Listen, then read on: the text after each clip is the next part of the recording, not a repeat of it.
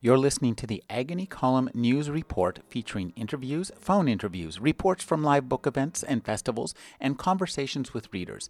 You can find additional news, interviews, book reviews, and more five days a week at the Agony Column website at trashotron.com slash agony.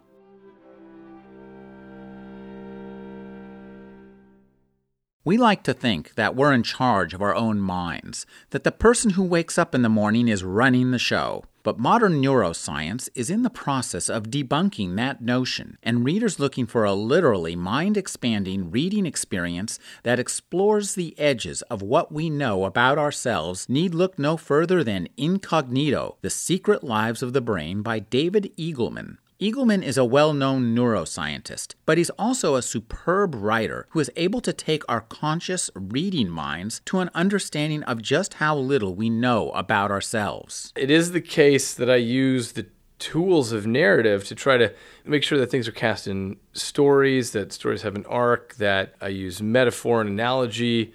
But these are all ways of just sort of making sure that people stay engaged with the modern view of neuroscience, which is really quite stunning and humbling, and it's almost a numinous experience as far as I'm concerned. The misunderstandings begin with our vision of how our senses work, including vision itself. Most people assume that the eyes are like cameras and the ears are like microphones and so on, but it's not actually the case. Eagleman says that we need look no further than the eyes of others to see how much work is required of the mind to just glance around. If you look at somebody's eyes moving around when they're looking around a room, it looks like a camera held by a drunken camera cameraman, right? It's the human version of the ever popular shaky cam. But fortunately, we don't live our lives in an unhinged action movie. Our scene out there isn't shaky, even though our eyes are darting all around. And the reason is all we're actually seeing is an internal model of the world. For Eagleman, it is obvious that what we think of as everyday clear vision is itself an illusion. Your brain is actually locked in darkness inside the vault of the skull, and all you're seeing is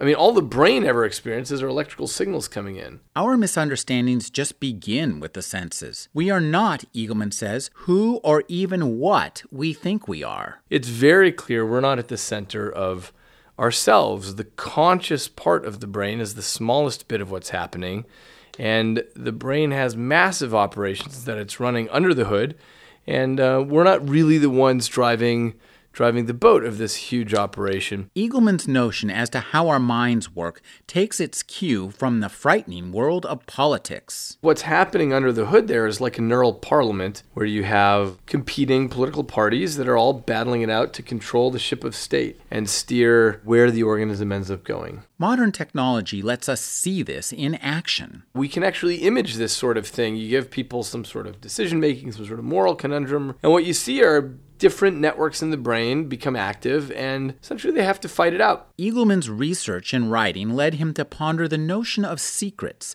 and he realized that nobody had ever described how we keep secrets. In this team of rivals in the brain, you have some parties that want to tell a story for whatever reason, and other parties that don't want to because it would come at a social cost, let's say.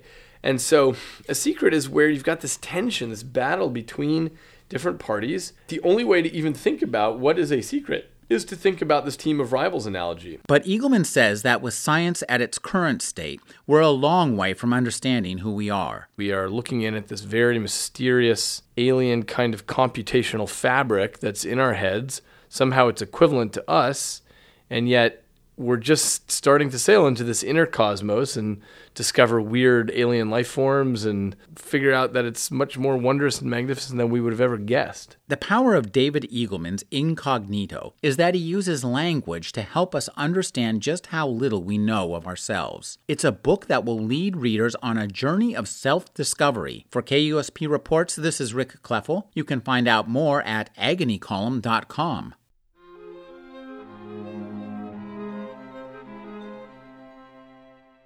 You're listening to the Agony Column News Report featuring interviews, phone interviews, reports from live book events and festivals, and conversations with readers.